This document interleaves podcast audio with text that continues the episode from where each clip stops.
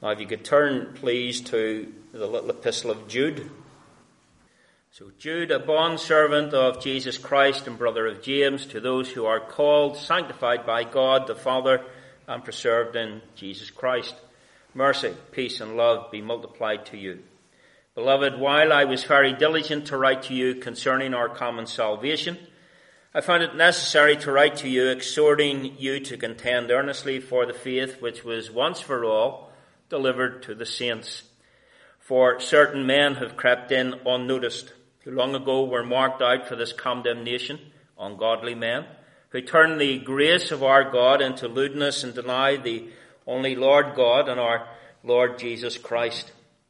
But I want to remind you, though you once knew this, that the Lord, having saved the people out of the land of Egypt, afterward destroyed those who did not believe and the angels who did not keep their proper domain, but left their own abode, he has reserved in everlasting chains under darkness for the judgment of the great day, as Sodom and Gomorrah and the cities around them in a similar manner to these, having given themselves over to sexual immorality and gone after strange flesh, and set forth as an example suffering the vengeance of eternal fire. Likewise also these dreamers defile the flesh, reject authority, and speak, e- and speak evil of dignitaries. Yet Michael the archangel, in contending with the devil, when he disputed about the body of Moses, dared not bring against him a reviling accusation, but said, The Lord rebuke you. But these speak evil of whatever they do not know. And whatever they know naturally, like brute beasts, in these things they corrupt themselves. Woe to them for they have gone in the way of Cain, have run greedily in the error of Balaam for profit, and perished in the rebellion of Korah. These are spots in your love feast, while they feast with you without fear, serving only themselves. They are clouds without water, carried about by the winds, late autumn trees without fruit, twice dead, pulled up by the roots, raging waves of the sea foaming up their own shame, wandering stars for whom is reserved the blackness of darkness forever. Now, Enoch, the seventh from Adam, prophesied about these men, also saying, Behold, the Lord comes with ten thousand of his saints, to execute judgment on all, to convict all who are ungodly, among them of all their ungodly deeds, which they have committed in an ungodly way and of all the harsh things which ungodly sinners have spoken against him. These are grumblers, complainers, walking according to their own lusts, and they mouth great swelling words, flattering people to gain advantage. But you, beloved, remember the words which were spoken before by the apostles of our Lord Jesus Christ, how they told you that there would be mockers in the last time who would walk according to their own ungodly lusts these are essential persons who cause divisions, not having the Spirit. But you, beloved, building yourselves up on your most holy faith, praying in the Holy Spirit, keep yourselves in the love of God, looking for the mercy of our Lord Jesus Christ unto eternal life. And on some have compassion, making a distinction, but others save with fear, pulling them out of the fire, hating even the garment defiled by the flesh.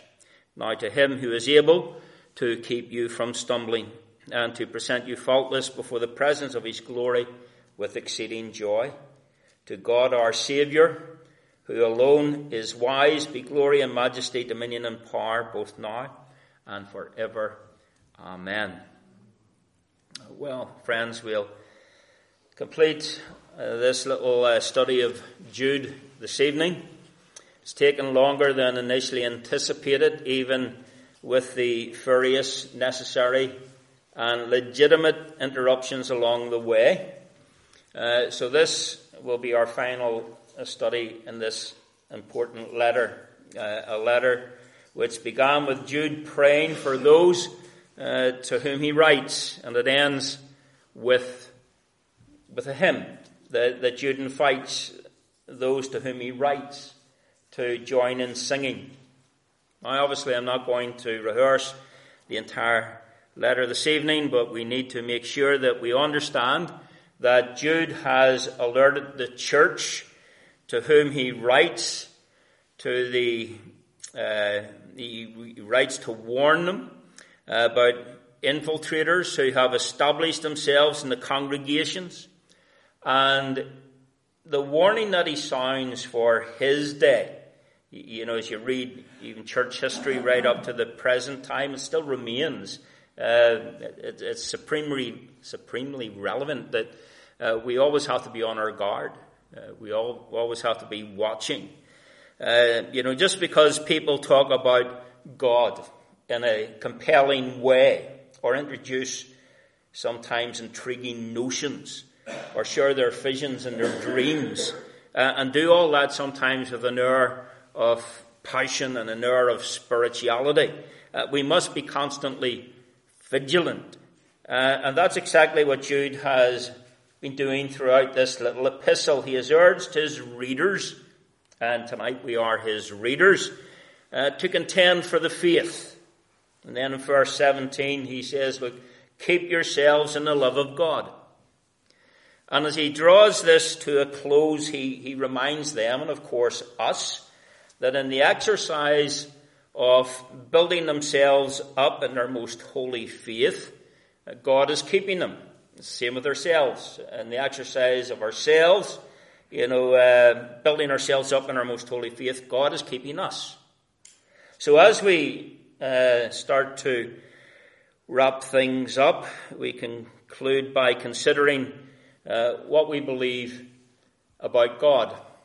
Uh, and that's uh, theology, and how that theology informs our worship of God, which is uh, doxology, and how that worship then uh, directs how and why we share the gospel, which would be uh, missiology.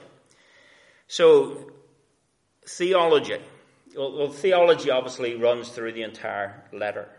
Notice the opening phrase there of verse 25 where we're at tonight.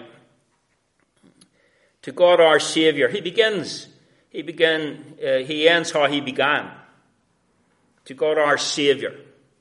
Or as it says in the NIV or uh, ESV, uh, the only God our Savior. Now, the, the Jews understood monotheism.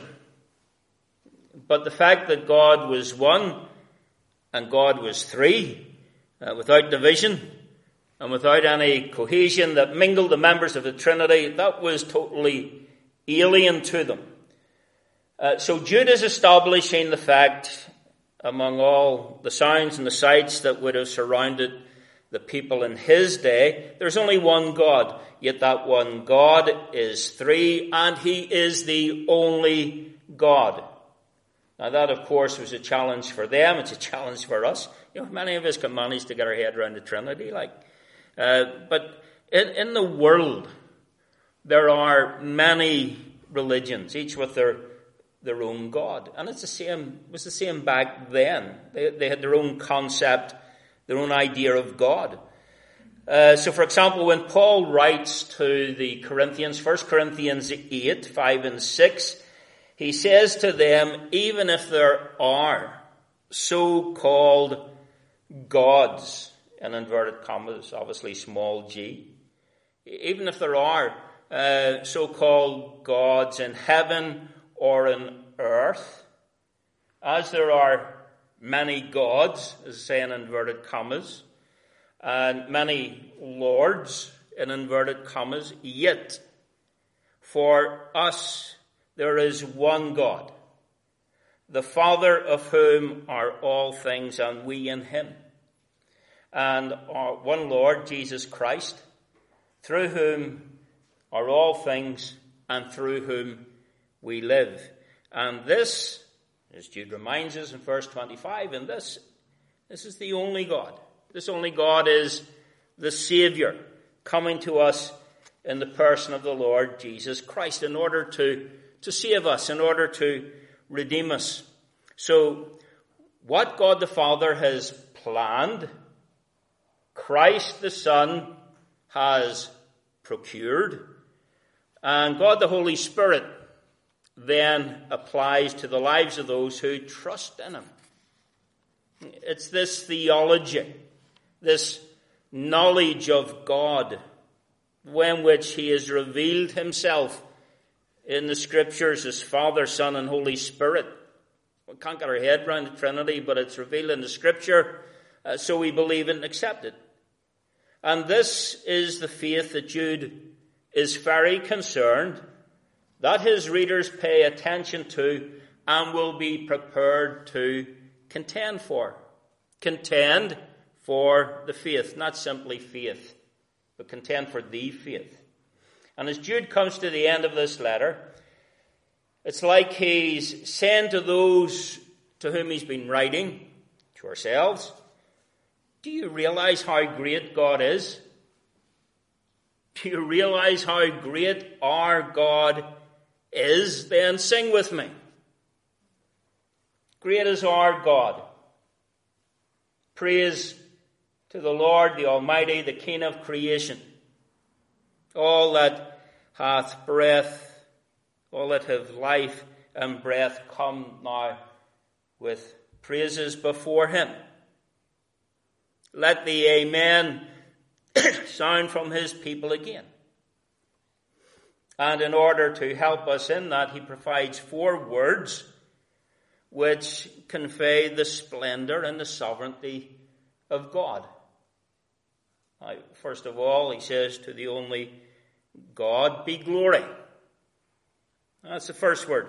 What is glory? Well, it's uh, found all over the Bible, but it's essentially essentially this: it's the public, visible, acclaimed presence of God. It's the establishing of his of the of the presence of God in the in a moment of time and amongst his people. Now, just let me give you uh, four cross references to help establish this in your minds. You don't have to turn it to it, but you can take a note of it and uh, follow it yourself later. Uh, Exodus uh, 24, 15 through 18. Uh, Moses goes up to the mountain, a cloud covers the mountain. You know it's Mount Sinai. And it says, Now the glory of the Lord rested on Mount Sinai, and the cloud covered it six days. And on the seventh day he called to Moses, that is God, he called to Moses out of the midst of the cloud. The sight of the glory of the Lord was like a consuming fire on top of the mountain in the eyes of the children of Israel. So Moses went into the midst of the cloud, went up into the mountain, and Moses was on the mountain 40 days and 40 nights. Fascinatingly, uh, when you flick on just a couple of other chapters, a few other chapters in Exodus, Exodus 33, 18 to 22, it says, Moses said to the Lord, Please show me your glory.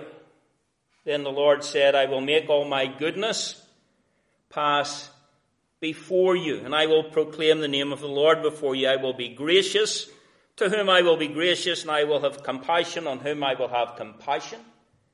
But he said, You cannot see my face, for no one can see me and live. And the Lord said, Here, here's a place by me. Uh, you, you shall stand on the rock. And it shall be while my glory passes by that I will put you in the cleft of the rock, and I will cover you with my hand while I pass by. And if you follow on, you come right up to the book of Kings, 1 Kings 8, verses 10 and 11. As the Ark of the Covenant is being brought into the temple, and it came to pass, it says, when the priests came out of the holy place, that the cloud filled the house of the Lord, so that the priests could not continue ministering because of the cloud, for the glory of the Lord filled the house. My brethren and sisters, wouldn't you love to be present for an occasion like that? You know, you know just once. Just once, Lord. Wouldn't it be wonderful to, to experience it where suddenly, where suddenly the service stops. And we're just captivated with the presence of God. God comes down into our midst. And he manifests his presence, declaring his glory, shifting our, our thinking entirely in his direction. What would it be like, you know, to experience that? Maybe we'll make that a matter of prayer tonight. That God would so visit us on at least one occasion. But the fourth cross reference, reference takes us to the New Testament. Boy, there are a number that we could turn to, just as there were in the uh, Old Testament. But John chapter 1, we find the amazing statement that you're aware of. It's repeated a number of times, you know, in the New Testament. John 1 verse 14. And the Word became flesh and dwelt among us, and we beheld His glory. That's what John says. We've seen it now. We've seen the glory as of uh, the only begotten of the Father, full of grace and truth. And Jude, as he concludes this little epistle, he says, I want you to sing out about the glory of God. I want you to sing about this God who is so majestic. There's a second word, isn't it? His glory, His majesty. In other words, there are no rivals to his dignity. There are no rivals to his splendor. There's no one that can jump up in a moment of time and take on the challenge of the living God. Do you remember just over, um, wasn't it just over a year ago, uh, last September, the opening hymn of uh, the, the funeral of uh, Queen Elizabeth? Uh, the day thou givest, Lord, is ended. In the last verse, so be it, Lord, thy throne shall never, like earth's proud empires, pass away. Thy kingdom stands and grows forever, till all thy creatures own thy sway. QE2 was the longest serving monarch. But when she closed her eyes in death, she said to God, Your Majesty. He was the only one that she had occasion to address in that way. Your Majesty. You see what Jude is saying here? Glory, majesty, dominion. Dominion over all the earth. And you look around you and you see what's happening in the world and you say to yourself, doesn't look like much of a dominion at the moment. Doesn't uh, seem that the Lord, God omnipotent, reigns. But the Bible says it is, it is so. God reigns. And we trust His word, don't we? And not only, you know, glory, majesty, dominion, but power or authority.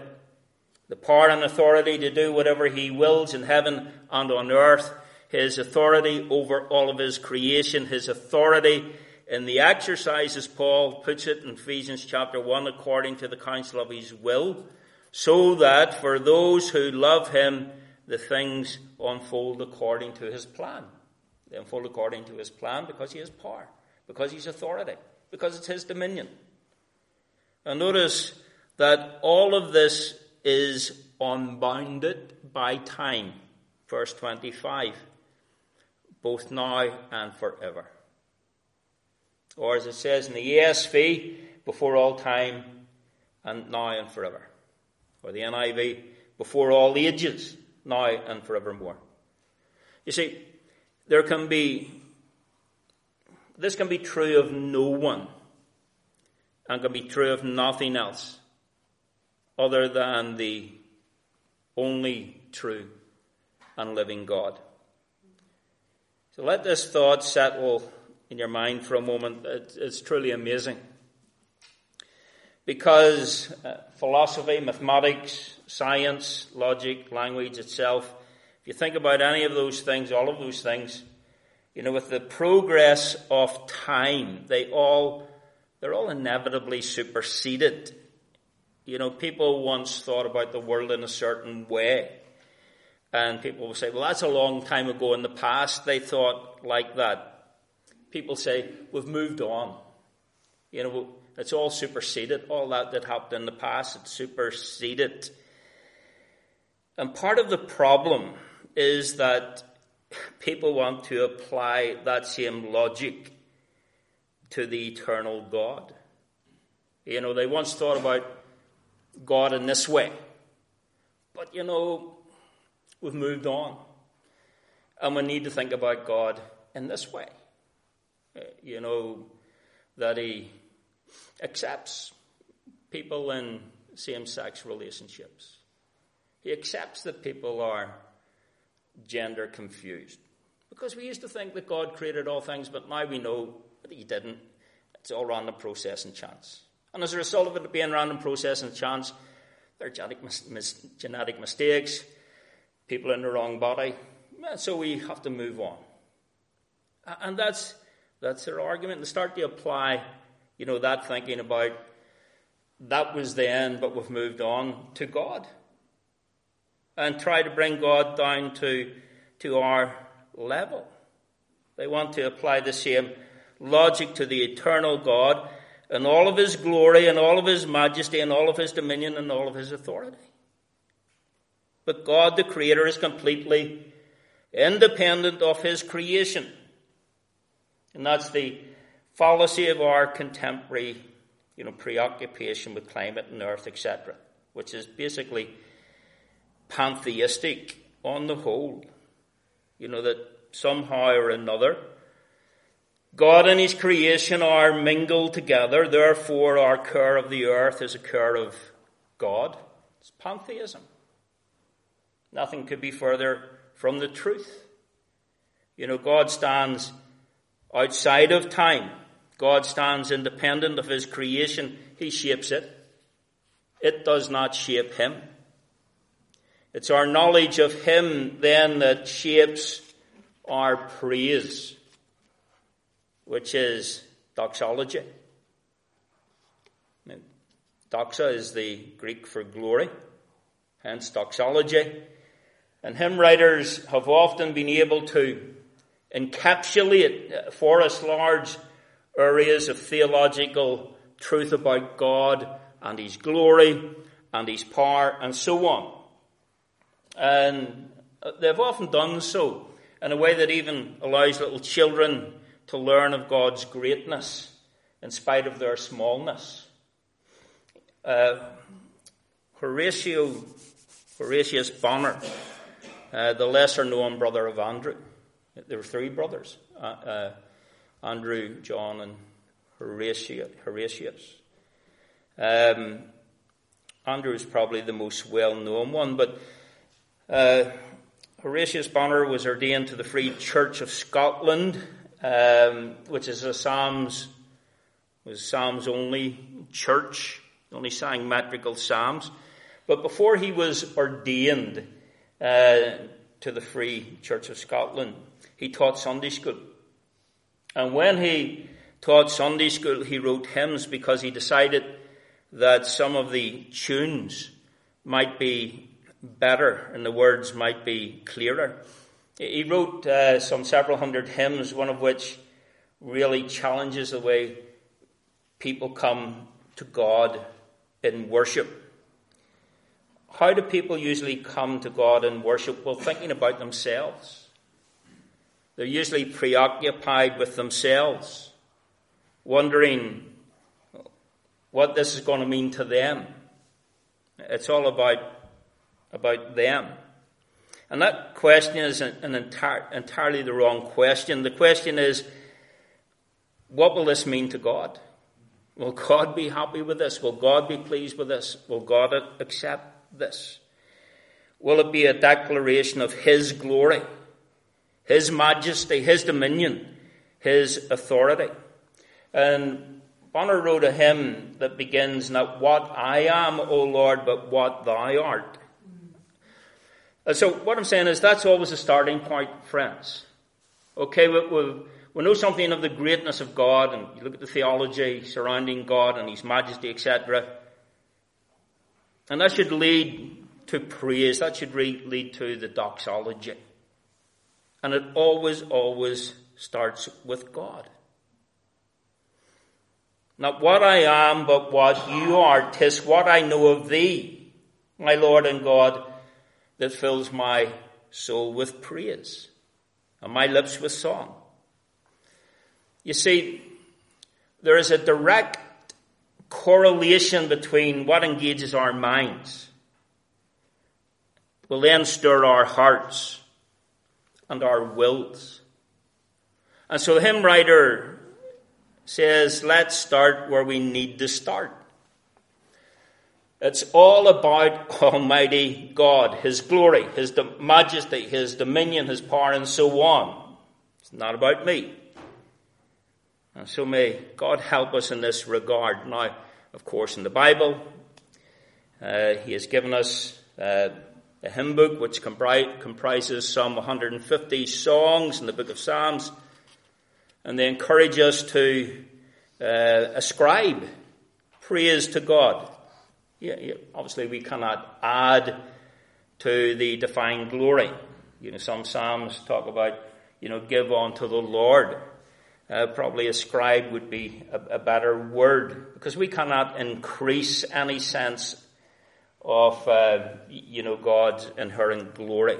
We, we ascribe to the Lord. We're not giving Him glory. Uh, he is glory. We're ascribing glory. We're saying, You are glory. You are all glorious. It's worth noting, I guess, and pointing out that when it comes to our praise, we do not uh, structure, shouldn't structure our times of praise for for unbelievers or to appeal to you know, our likes and dislikes. You know, the average person coming in off the street doesn't know what we're singing about because they don't know our King. They don't know our Saviour. And you say, well, Billy, don't you want them to know? Of course we do. Of course we want them to know our King. Of course we know we want them to know our Saviour. And as I've pointed out on other occasions, people ask the right question about, uh, about, you know, how do you reach these people? But then they come up with the wrong answer and say, well, you know, because they don't understand what we're singing about, let's make it more like the world. Let's make it more attractive to them so that when they come in, it's something they understand. But that's the wrong approach.